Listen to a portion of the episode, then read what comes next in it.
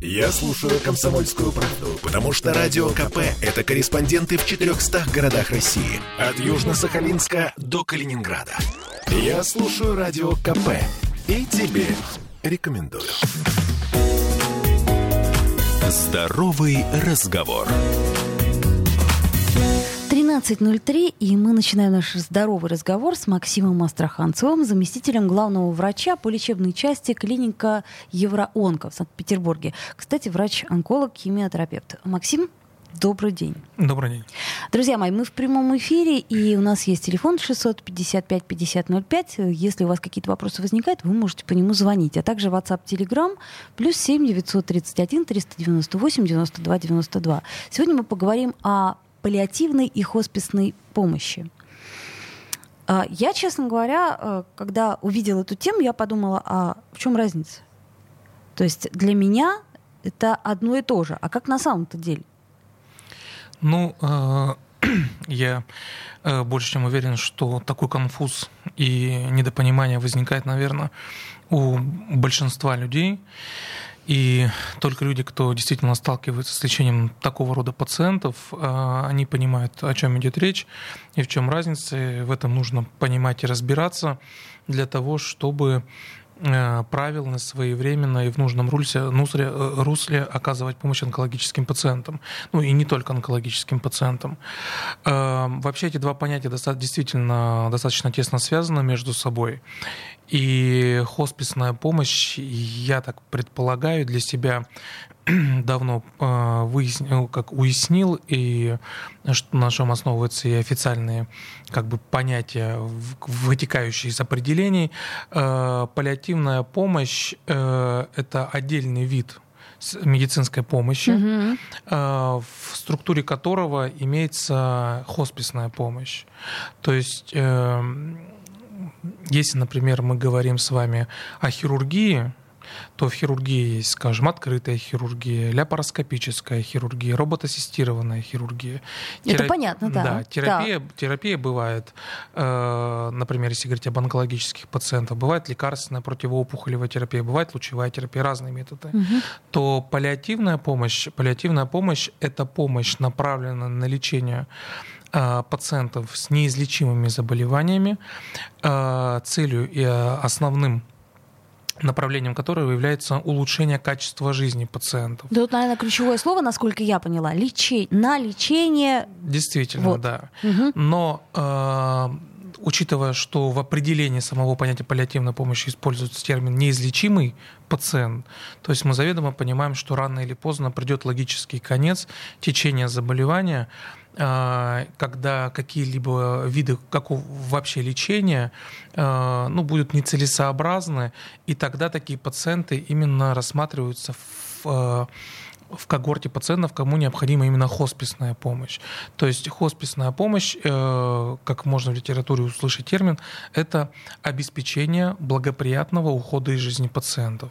То есть, э... паллиативная помощь – это понятие более широкое, и оно включает использование не только методов, скажем, обезболивания, гигиенических процедур лежачим тяжелым пациентам, обеспечения питания, но э, оно подразумевает, возможно, использование методов э, более, скажем, серьезных. Это паллиативные режимы лекарственной противоопухолевой терапии, э, дренирующие операции, много чего другого. Угу.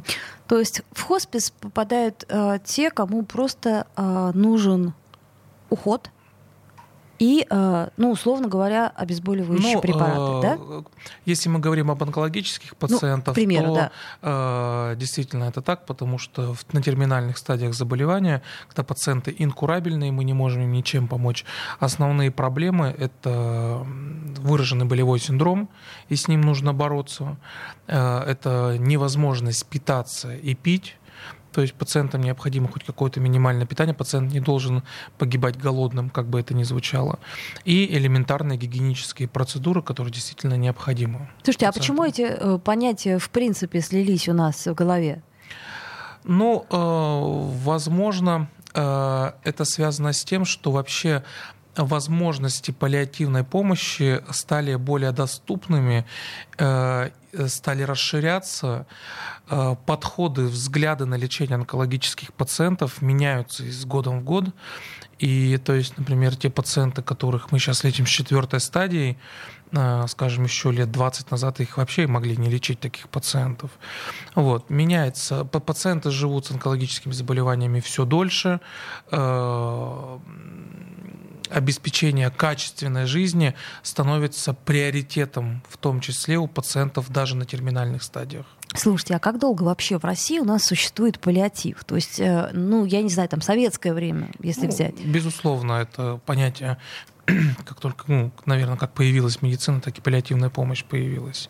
Ну, конечно, я говорю, что она со временем претерпевает множественные изменения, конечно, вот, но это есть, это, это понятие, которое идет в том числе из советских времен. Ага, то есть эта помощь была, она просто э, совершенствуется. Да, есть... то, ну, угу. Я больше чем уверен, что в советское время как раз-таки паллиативная помощь больше рассматривается в рамках хосписной помощи. То есть пациента привозили, угу.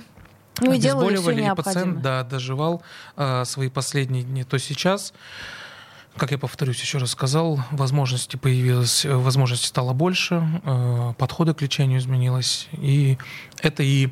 явилась триггером для того, чтобы мы сейчас с вами разговаривали о том, что есть хосписная помощь, есть паллиативная помощь, и зачастую паллиативная помощь дает колоссальные результаты в качестве жизни пациентов. То есть человек, который получает паллиативную помощь, он может, в общем-то, жить достаточно долго и достаточно качественно. Ну, я не могу говорить о сроках, потому ну. что о продолжительности жизни тут сложно говорить, но о качестве жизни, безусловно.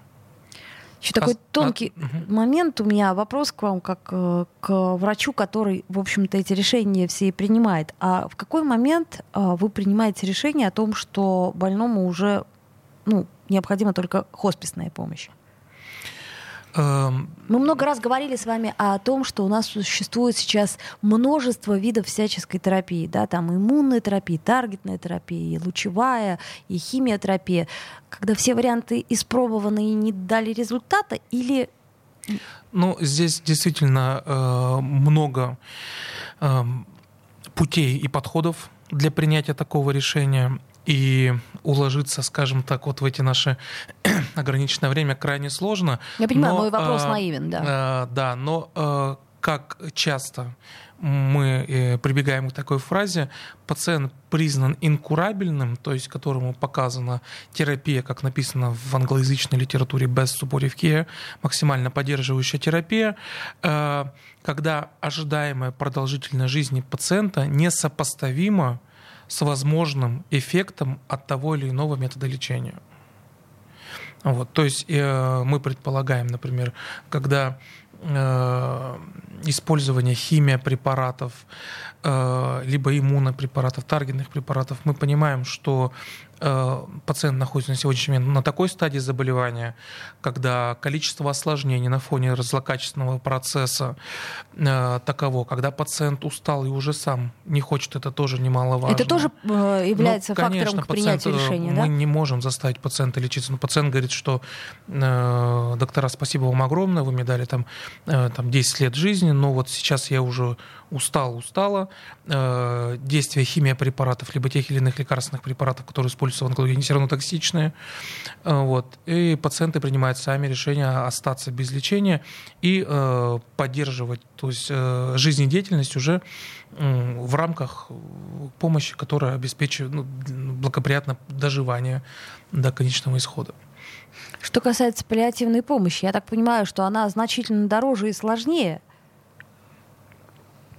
Она, я бы сказал, она более многокомпонентная. То есть, если мы говорим о стандартных подходах, которые используются в онкологии, это тоже недешево, это достаточно большие затраты государство несет. Те пациенты, которые принимают решения за собственные средства, это тоже большие деньги. То есть, ну, есть определенный там, такой объем операции, он выполнен. Если химиотерапия, запланированный объем, он проводится. А паллиативная помощь, она как э, игра в пазлы. То есть э, сегодня пациент в одном состоянии, и мы его боль купировали, а завтра он будет в другом состоянии, и боль идет на второй план, и появятся другие проблемы, с которыми нужно работать. И врачи, которые работают с такими пациентами, это вообще одни из уникальнейших специалистов, которые включают в себе врачей-онкологов, врачей-терапевтов, кардиологов, эндокринологов, диетологов, в некоторых случаях врачей интенсивной терапии. То есть такие многогранные специалисты, которые знают эти тонкие подходы в лечении пациентов для того, чтобы улучшить их состояние. И зачастую, да, действительно, это затратные, затратные бывают моменты. А психологи в этой когорте специалистов присутствуют? Обязательно. Обязательно. То есть забыл действительно упомянуть, что такой врач, который занимается, он сам по себе психолог.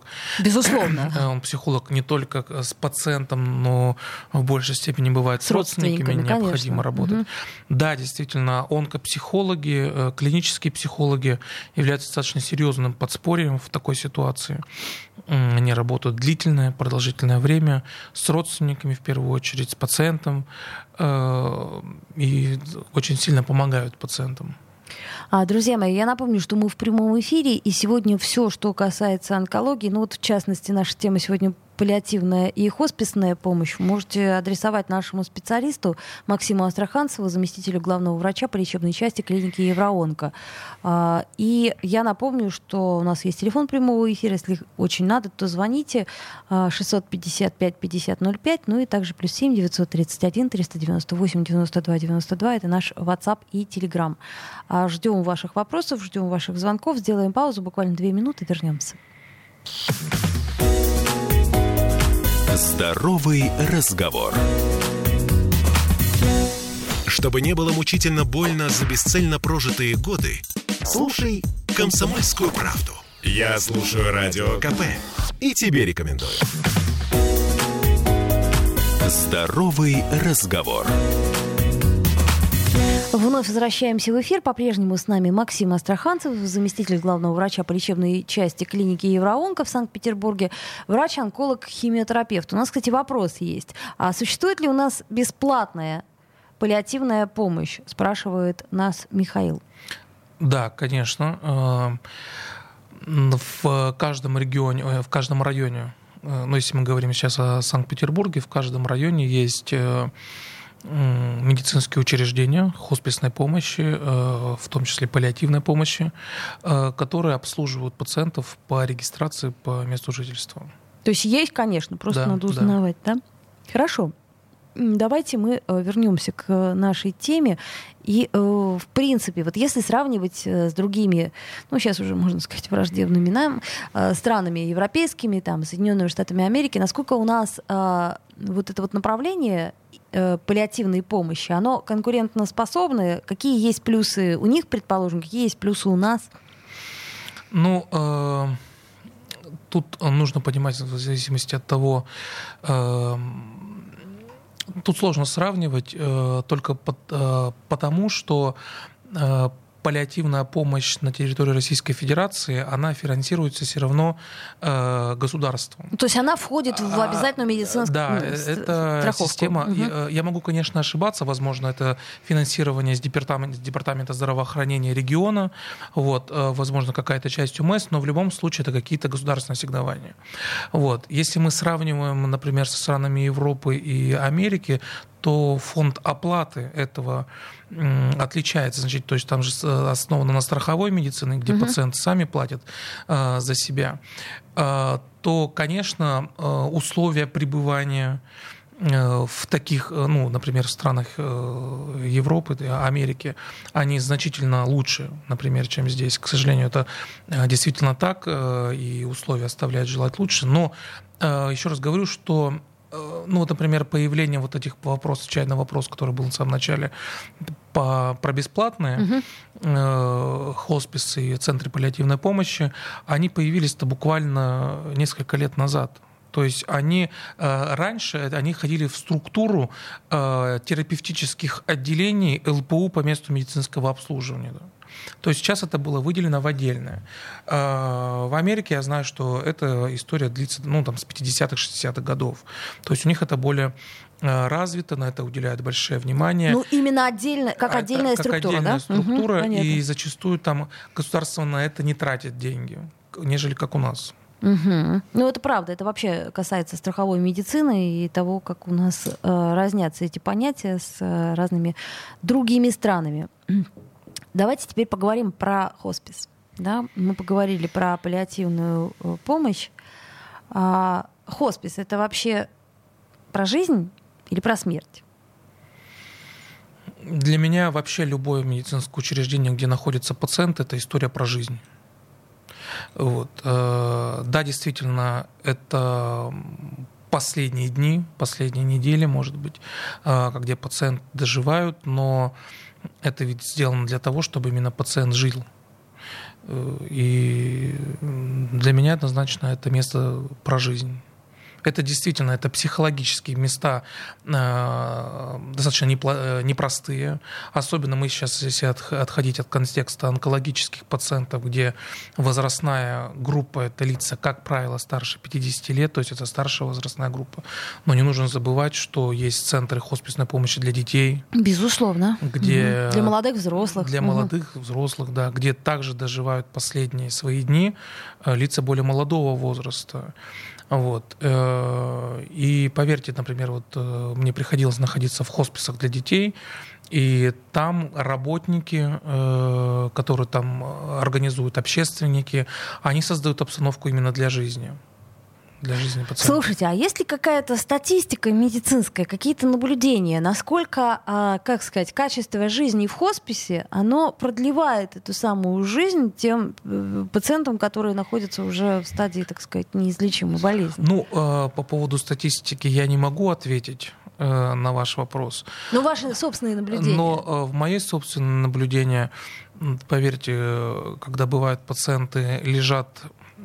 Когда, во-первых, пациент находится в стационаре и получает медицинскую помощь, он так или иначе получает какую-то терапию, которая назначается врачом, интерпретирует результаты лечения врач, и мы понимаем, что происходит с пациентом. У нас бывают пациенты, которые, например, лежат там, неделю-две лежат, родственники говорят: слушайте, Максим Александрович, все хорошо, спасибо, мы поняли, как его обезболивать, как лечить. Он говорит: ну мы хотим его сейчас забрать домой. Вполне законное вот. и понятное желание. У нас работают с такими пациентами психологи. Мы поддерживаем их часто, постоянно точнее. Вот. Но, к сожалению, почему-то бывает так, когда пациента забирают домой, родственники звонят там через день, через два и говорят: ну, пациент скончался. Вот. Почему так бывает, я ответить на этот вопрос не могу. У меня есть, ну, в своем голове, конечно, есть какое-то понимание, но мы с коллегами это точно для себя выяснили. Что то есть это ваши так. наблюдения, которые, да, к сожалению, да. вполне себе систематические. Ну, я бы хотела, чтобы мы чуть-чуть развеялись, да, и поговорили о профилактике, да, ну вот. К слову сказать, диспансеризация, которая у нас все, все время на слуху, а, которую выделяется много сейчас внимания и в средствах массовой информации, да и я так понимаю, что и финансирование диспансеризации у нас сейчас все увеличивается и увеличивается, там, например, в связи с репродуктивной функцией. У нас там добавили одно из угу. несколько исследований для фертильной группы населения, которые позволяют определить репродуктивную функцию. Так вот, по вашему мнению, ведь диспансеризация, ну, это относительно свежая история. Я не помню, с шестнадцатого года она или с тринадцатого uh-huh. проводится. А насколько с точки зрения онкологии эта мера действенна? То есть насколько много удалось, что называется, вначале выявить и каким-то образом вылечить? Я сторонник диспансеризации. Я считаю, что это один из лучших проектов, который вообще был организован в рамках нацпроекта. По-моему, это все организовывалось действительно, по-моему, с две тысячи тринадцатого года это все идет. Количество пациентов, которые диагностированы были во время диспансеризации, с каждым годом растет, учитывая то, что охват населения все-таки возрастает. Люди идут на диспансеризацию. Ну, многих есть... работодателей заставляют. Да. Кстати, я не вижу в этом ничего плохого, потому абсолютно что у нас точно. Пока жареный петух не клюнет, да. мужик не перекрестится. Я вот так вот немножко немножко отходя от сторону, я знаю, что в советское время в Удмуртской республике проходил э, такой э, пилотный проект, когда э, любая женщина, которая обращалась в поликлинику в течение года за справкой, независимо от чего, насморк, э, что-то еще, любая женщина должна раз в год, обратившись в поликлинику, э, сдать мазок цервикального канала как э, метод диагностики предракового состояния рака шейки матки. Угу. И во временном аспекте в течение десять лет там значительно снизилась забол... э, выявляемость э, этих опухолей на ранних стадиях. То есть, короче говоря, чем раньше стадия, тем соответственно... От, конечно, чем раньше стадия, от того и зависит прогноз на дальнейшую жизнь. Поэтому диспансеризация — это отличный вариант. Действительно, там с каждым годом расширяется спектр исследований, которые могут пройти. Но тот минимум, я думаю, что он может так или иначе при наличии правильно собранного анамнеза. Если пациент говорит жалобы, которые есть, то это может позволить выявить заболевания на ранних стадиях. Ну, тут в данном случае хотелось бы, чтобы это делалось добросовестно, да, я имею в виду добросовестно и с одной, и с другой стороны. То да. есть, если пациент приходит, э, наевшись завтрака и попивший кофе, угу. да, сдавать анализ крови, то понятно, что цифры будут нерелевантны. Ну, ну, к да. примеру, да. И то же самое с точки зрения э, медицины. Хотелось бы, чтобы врачи были очень сильно заинтересованы в том, чтобы э, как можно больше людей э, не просто формально прошло диспансеризацию. Я, кстати, напомню, что сейчас э, поликлиникам весьма неплохо доплачивают за каждого пациента, который прошел диспансеризацию. Есть планы у поликлиники, у каждого врача. Да, то есть я имею в виду, что они должны быть заинтересованы в этом, чтобы Безусловно. пациент остался доволен. Хотя, кстати, результаты не э, выдают на руки. Э, я э, хочу, э, буквально у нас две минуты остается, все-таки э, поговорить о...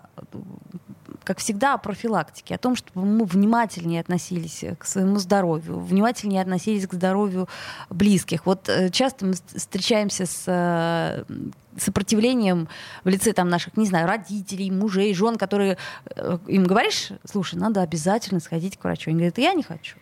Вот, вот что мы можем посоветовать таким пациентам и их родственникам? Действительно, это такой сложная группа населения. Ну, согласитесь, что она присутствует ну, в приличном количестве. Ну, я мало того скажу, что у меня и есть близкие знакомые, кто действительно точно так же. Да? Но проблема в том, что пациенты это не делают лишь потому, что они боятся ни лечения, ни всего остального. Они боятся диагноза, если вдруг, не дай бог, то есть, чего. Даже если этого не случится, а на всякий случай... На всякий ага. случай побояться нам нужно будет, да. Вот. Сказать здесь сложно что-то, пока пациент сам не, не придет к этой мысли. Но э, те достижения современной медицины, э, те подходы, которые меняются с каждым годом, они позволяют лечить даже такие тяжело э, излечимые заболевания, как онкологические. Вот. А говоря о всех остальных, то я думаю, что не надо ничего этого бояться. Нужно... идти с бодро полнятой головой на обследование. Все. Ну вот я совершенно согласна, и все-таки еще раз обращаюсь к тем людям, которые говорят, а я не верю в медицину, а ничего страшного, а если, не дай бог, что, то тогда что? Так вот, если, если не обращаться, то тогда вот точно будет ну, что. Это как к стоматологу. Боишься ходить, а потом э, и, и импланты не помогут. Говоря об онкологических пациентах, часто бывает так, что некоторые... поставив диагноз, они говорят, это все всемирный заговор, да. этого не существует, мы не будем лечиться, но в конце концов они все равно приходят к врачам, но уже в более тяжелых состояниях. Будьте здоровы, друзья мои, будьте здоровы. Здоровый разговор.